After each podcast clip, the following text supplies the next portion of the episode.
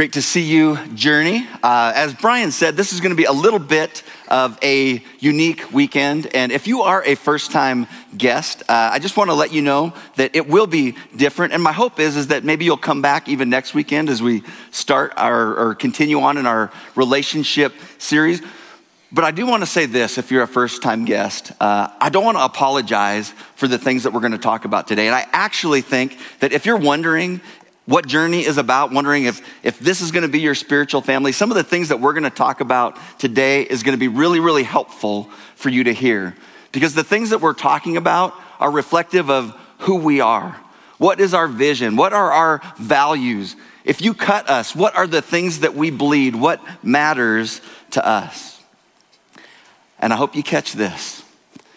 We want to bleed the heart of Jesus for our valley. That's what matters to us. When we look at the life of Jesus, when we see what he did when he walked on this earth, we know the things that he did. He proclaimed the good news of the kingdom of God. He healed people, he cast out demons, all of the ministry things he did, but he shared his heart for people. When he walked around and he saw the crowds, the multitudes, the scripture tells us in Matthew chapter 9 that something happened inside of him. Something happened in his heart. It said that he was wrecked. It said that he had compassion. The idea is that the pain of people around him was in his heart. The way the scriptures describes it, it says he saw them as harassed and helpless, like a sheep without a shepherd. It wrecked him to know that there were people that were separated from the life that he wanted to bring them, people that were separated from the life of God.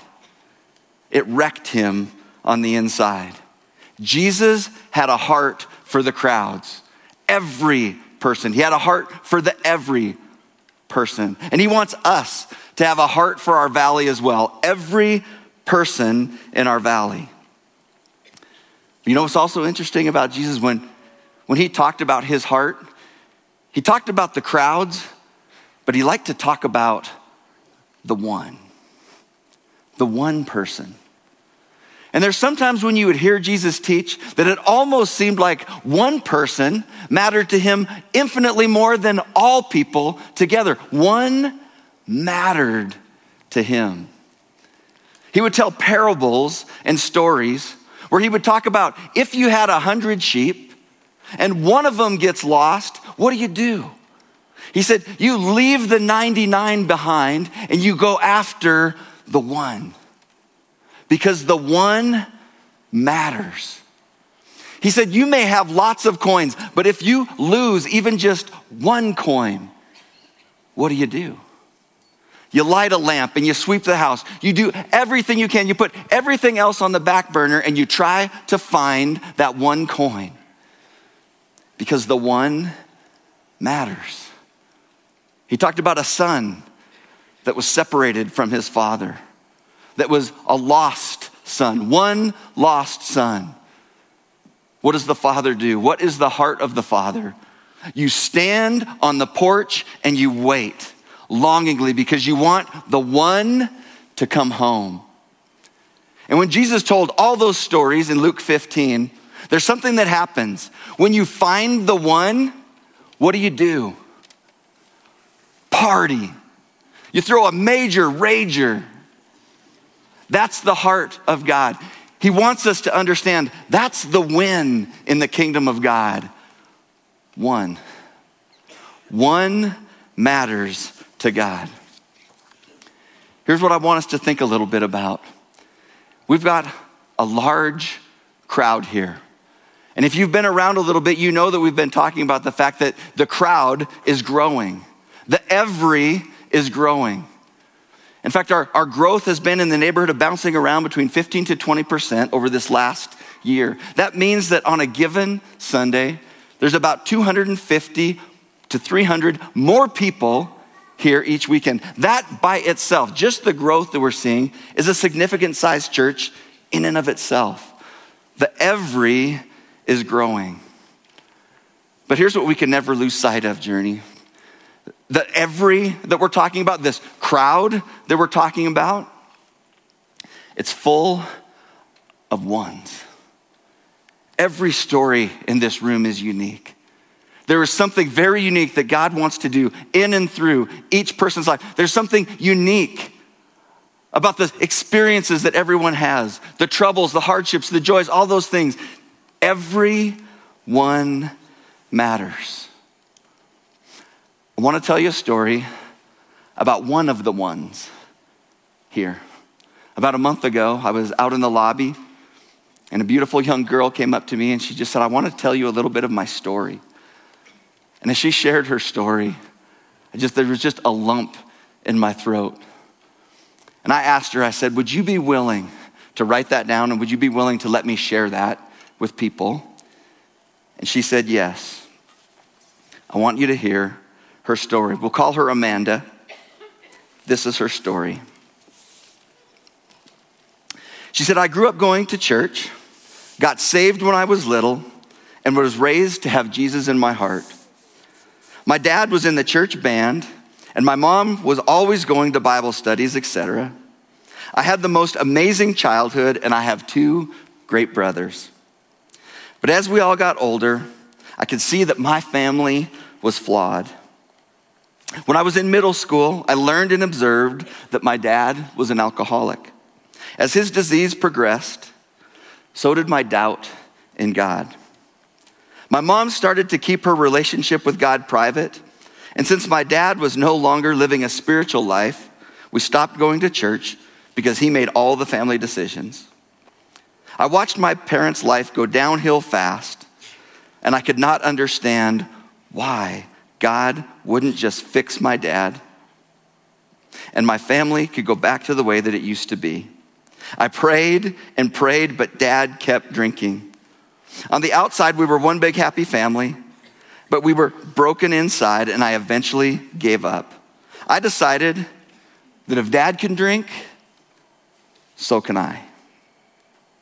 I was 15 when I decided that God wasn't of any help to me and I can do what I want, so I did. I started drinking, doing drugs, selling my body, and lying about it all. Dad was in and out of jail, and so was my older brother. I didn't think I had a problem because I still got good grades. I graduated from high school, I studied abroad, and I graduated from college in 2017. However, in 2016, I got my first DUI and I thought it was so cool that I'd gone to jail. The consequences did not stop me from drinking and living the party life. I always thought that it was God's plan for me to be a drunk and that I would die that way. In 2018, I got my second DUI and it changed my life. I lay there on the jail cell floor, not knowing if I had killed anybody, how long I had been there, or what had happened.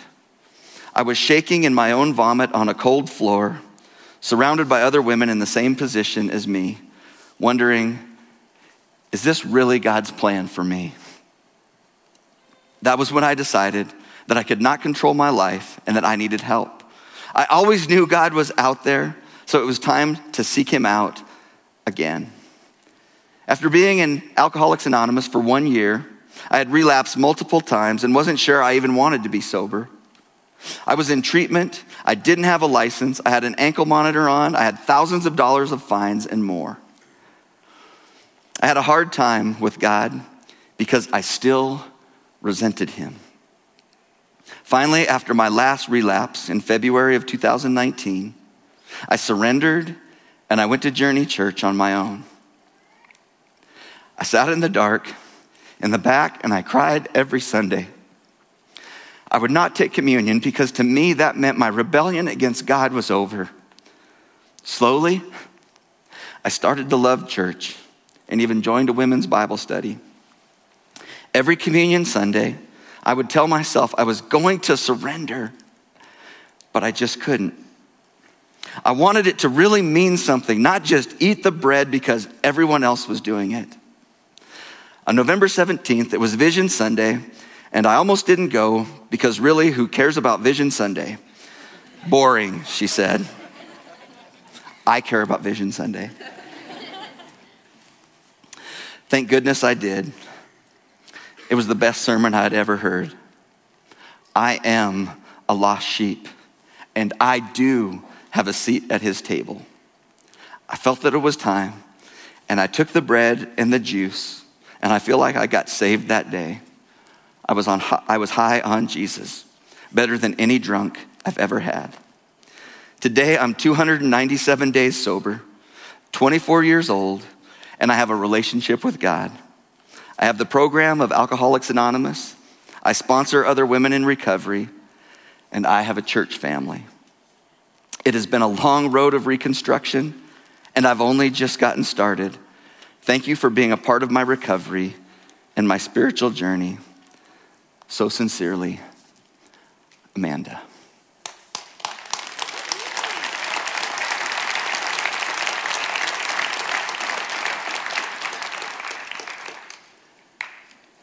Every one matters. Every one matters.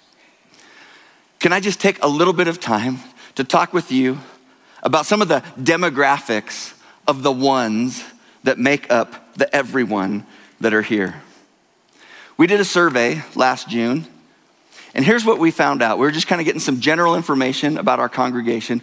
We found out that the median age of our church, meaning half of the people are older than this and half of the people are younger than this, the median age of our church is 37. Young church. And that doesn't include our kids. It was we just surveyed the people that are in this room. You may have heard that there's this age range of people from 23 to 38 that are referred to as millennials. And there's so much that's been said about how the millennial generation is changing and shaping our culture. Our church is full of millennials. Here's why this is so significant, friends. This last December, the Gallup organization released a poll talking about the millennial generation and faith. And can I just read you the title of that article with this survey? It said, Millennials are leaving religion and they are not coming back. The millennials are leaving religion and they are not coming back. The article kind of explains a little bit that every generation that preceded them, there was a time in that generation, late teens, early 20s, when there was kind of this tidal effect where they would kind of move away from faith. But then when they got to the place where they were getting married and having kids, that they kind of came back to their faith. This is what they're seeing with the millennial generation. They are moving away from faith and they're staying there. The tide is moving out and they're headed out to sea as it relates to their faith. Almost half of millennials identify themselves as having no faith at all. The article talks a little bit about why. There's lots of reasons that people wonder why this is. They said the biggest reason, the main reason, is that the generation before them, my generation, they didn't hand the baton of faith to their kids. They didn't think about the next generation. And this is significant this article talks about the millennial generation, faith speaking, the missing generation. This generation, they're here and they're in our church in mass. This is why this is important, friends. I believe for us as a church, there is an incredible opportunity here. And I, would use a stronger word even than opportunity. I believe that there's a responsibility that we have as a church to pass the faith, baton of faith to the next generation. What are we going to do with this opportunity that we have? Because here's what it means our church is full of young people, and our church is full of young families. And when I say challenge, that there's a challenge in that, I promise you, I could go to any pastor in this town and say, Our biggest challenge is our church is full of kids and young people and young families. They'd be like, Can I please have that as my biggest challenge? But it is a challenge. All you have to do is walk down on some weekends in our base camp wing, and you're gonna see it is crowded. There are kids, yeah, there's some volunteers right here. That, uh huh. Kids are hanging out the windows down there sometimes. It's just crazy. Last weekend was just, it's just a normal weekend here at Journey. 298 kids down in our base camp. Can I give you just a little perspective? That's an elementary school, friends.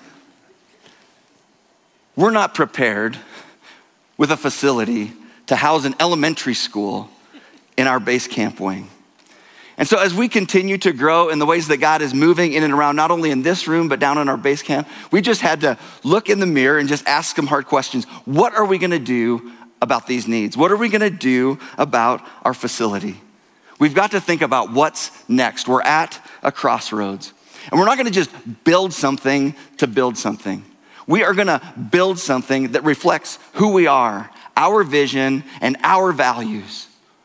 You need to hear this, church. We value the next generation. We are not going to be a church that doesn't hand the baton of faith to those that are coming behind us.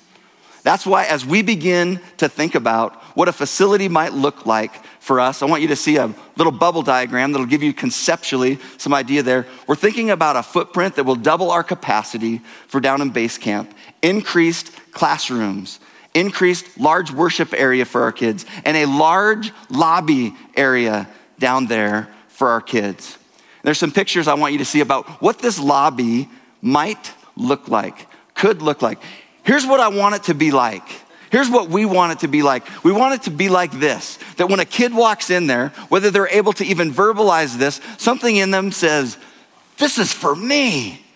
They had me in mind when I walked in here. I kind of got this picture of parents. You know, when you kind of open the doors in front of you and the kids just run in ahead of you because they're so excited to be there because this was made for me. That's what I want kids to feel like when they're coming to Journey Church. This place was made for me. They love me, they have me in mind. We value the next generation. We want to create the best place possible to hand the baton of faith to them. Another value that we have around here, you've probably heard me say this a hundred times, and if you stick around here, you're gonna hear it thousands more times. We wanna be a church that moves from rows to circles, rows to circles, rows to circles. Why? We, we do a good job of doing rows in here. But here's the truth you can get some information in rows, you might be getting even a little bit of inspiration in rows. But if we want the kind of transformation, that we see the scriptures talking about, we've got to move from a row to a circle. And what we mean is we've got to find people that we get life on life with, eyeball to eyeball with, that we're starting to open up the curtains of our life and letting people see what is really happening inside of us. That we would learn to love one another and serve one another and speak truth to one another, maybe even rebuke one another. But we've got to do the one another's well if we're going to see the kind of transformation that we want to have. Here's what we're noticing in our church as well the relational environment around here is growing. We keep talking about it, and people's hunger to be able to have those kind of circles and connections is growing. If you just watch after a gathering sometime, and don't do it today because everyone's gonna think you're watching them, but people hang out. People hang out around here. For a long time, they hang out. You see people out in the lobby trying to hang out out in front of our base camp in that tiny little lobby area there. People are trying to hang out. But, friends, our facility is not made for that. That's why when you look at the bubble diagram that we talked about, you'll see that there's this little bubble down there just to the right of the lobby that says Dream Coffee. This is kind of a coffee shop community space area that will help us facilitate moving from rows to circles. But it's not just a coffee shop.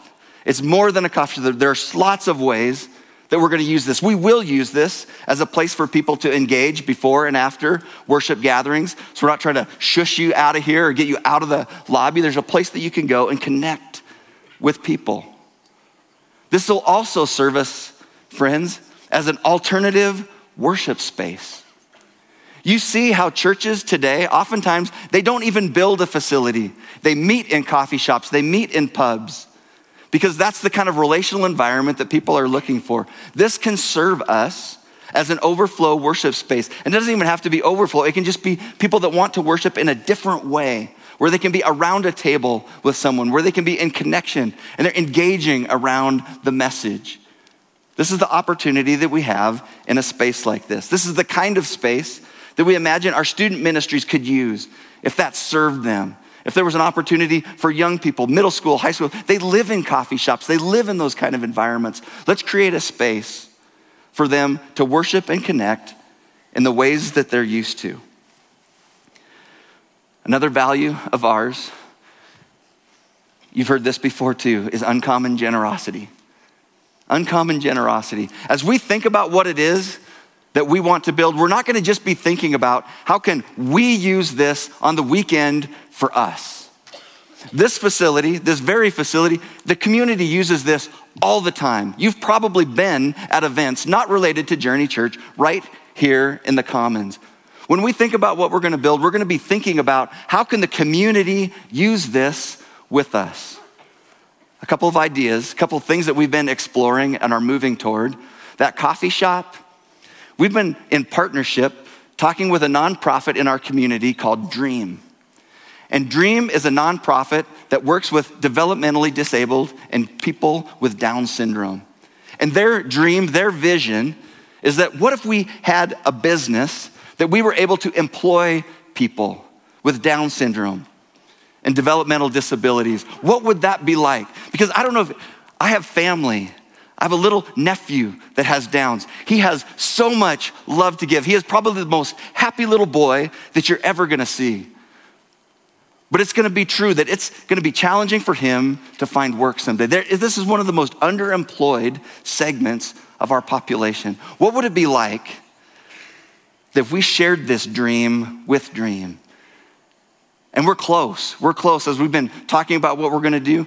What if we had a coffee shop that was run and served by people with Down's syndrome. Wouldn't that just be a beautiful thing to love and to serve people in our community because everyone matters. Everyone matters. And you know this play area that we're talking about? It shouldn't just be for us to use on a weekend. But what would it be like if that kind of play area was open all week long to the community? I don't know if you know this, but Bozeman has some cold winter months, a couple of them. If you're a mom or a dad, a parent with small kids, you got to get out of the house every once in a while. What would it be like if you had a place where that you could go, where you could take kids, get your cup of coffee with your friends, let them play, have adult conversation? Wouldn't that be beautiful? Wouldn't that be a way for us to serve our community? A place for kids to go play that, that's not plastic and not Burger King. A great place for kids to play. And it is gonna serve us. All of this space is gonna serve us as well. I mean, we our class, you just heard us talking about our classes. We're only able to offer a certain amount of classes because we just don't have the classroom space to offer all the ones that we want to. More classrooms will serve all of us as well. We wanted you to understand why. Why are we talking about a building project? Why now? And our heart is that we would understand what is our heart for us as a church, but what is our heart for the valley? How could we use something like this to put the radical love of Jesus in action everywhere that we go? As we've been engaging this process, uh, we have a consultant that's been working with us, trying to help us think about how to discern steps moving forward. And that's what today, part of today is that. Just how do we discern together what God might be doing? But in one of those meetings, there was a part of it that, in my heart, it didn't go very well. Uh, our consultant said, You guys need to understand that your vision for this, you need to understand that nationally, kids' space is the most difficult space to raise money for. And it just, it just kind of caught me off guard of like, why would kids' space be the most difficult? And he said, well, everybody really, they, they just want to build big auditoriums. And he says, here's the deal. He said, even though you have lots of young families in your church, it's still a relatively small portion of the whole.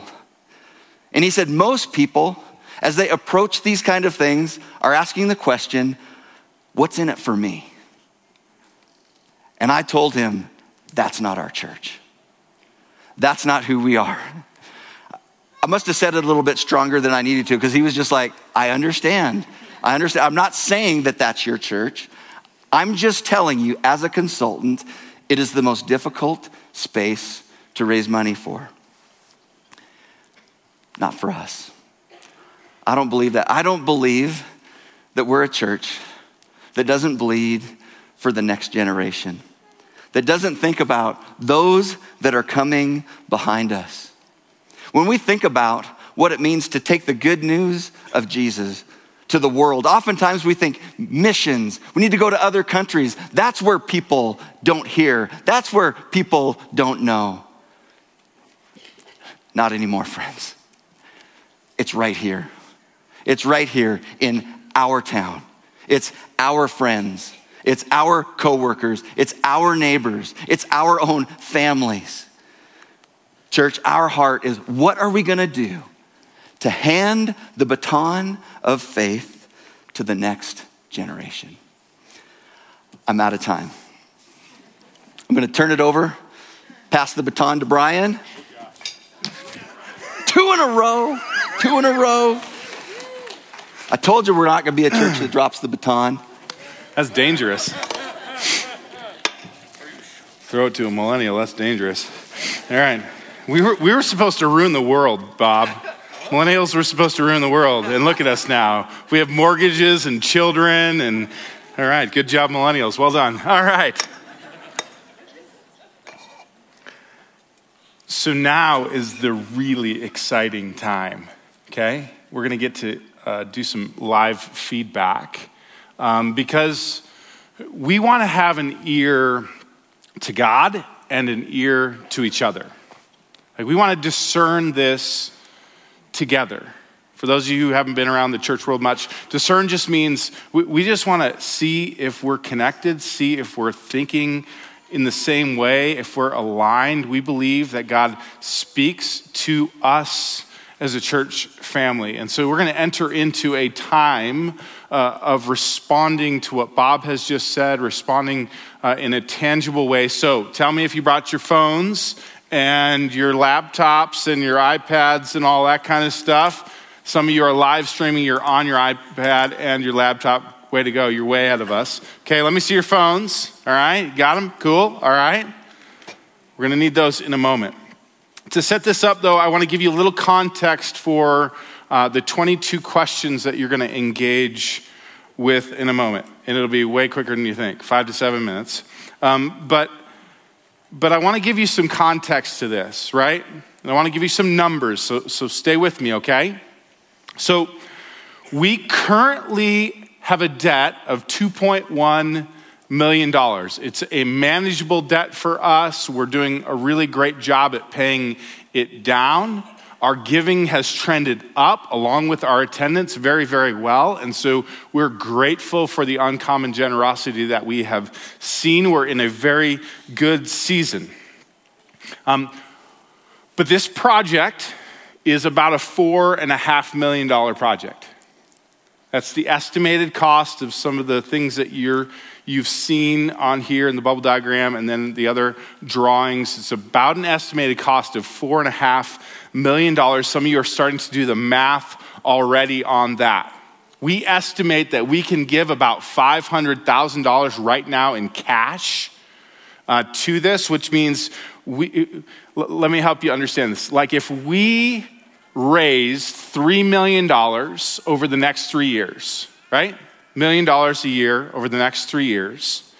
Um, and we injected that 500,000 in cash to it, we would add about a million dollars to our debt. That sounds substantial, but when you start crunching numbers on that, what's really interesting is that would only change our annual budget by about 4.5%. So, 4.5, now, mind you, we'd have to raise $3 million, right? 4.5% to get 47% more of this space to serve every one. But here's what we need to do we need to figure out if that's true or not. We need to figure out if, if y'all think we can raise $2 million, $3 million. Some of you are like, we'll raise 5 million. All right, put it on the survey, all right? Cool. Um, because that's going to help us determine the scope and the timing of what we believe God is leading us into for the, for the everyone. And before you go, okay, Bob did the spiritual thing, and now Brian's doing the secular thing, right? He's doing the like pray and sermon thing. Like, this is part of worship. So we're going to enter into a time of worship um, by connecting with 22 questions. And here's how you're going to do it. It's going to take you about five to seven, maybe we'll give you about 10 minutes or so uh, minutes. And you're going to open this up on your paper that you received today, there is a, uh, a QR code and a URL. There's going to be a QR code and a URL that's going to go up on the screen as well. You can take out your camera. Watch this. Don't take a picture of it because some of you be like, I took a picture and it's not working. You can, you can put that into your uh, phone. Just let your phone focus on it, and a little link will pop up. You hit that link, and you'll go straight to that survey. If you don't have a phone or a tablet, um, like here's what I'd like. I'd love for you to just take some time to pray during this time, and just to seek what God's voice might be to you. Uh, you're going to have an opportunity to respond. We're going to send an all church email tomorrow, and that's going to be available for eight days from now.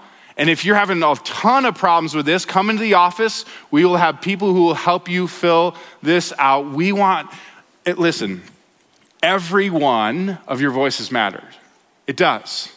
We need to gauge what God is doing, where He is leading us. Uh, if somebody around you is having a hard time, help your neighbor. We'll have some people during this time uh, walking around answering as many questions as we can. Let's set aside this time.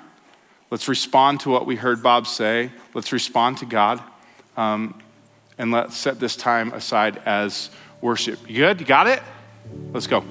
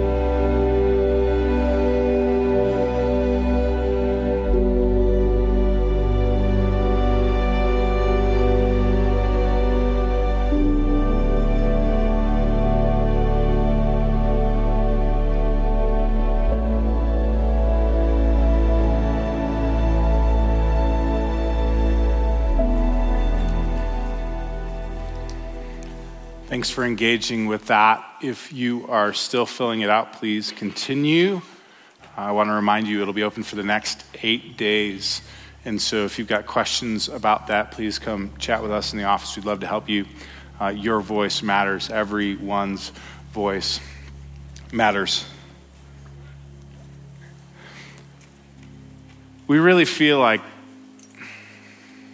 something special is happening that God has positioned us in the center of the valley and that He wants to do something here. We believe that He wants to do something in the epicenter of your life, in the epicenter of your home, in the epicenter of your workplace, in the epicenter of your family, and in the epicenter of a whole bunch of folks that aren't here yet. So thank you for engaging with that. There's a picture toward the end of the scriptures. And the picture is that there is something in the center, and it's not a building, it's not an expansion project, it's Jesus. And he is seated on the throne, and gathered around him are all of his people. And we get a glimpse of this in Revelation chapter 19. Then I heard again what sounded like the shout of a vast crowd, or the roar of a mighty ocean wave, or the crash of loud thunder. Hallelujah! Praise the Lord! For the Lord our God, the Almighty One, reigns.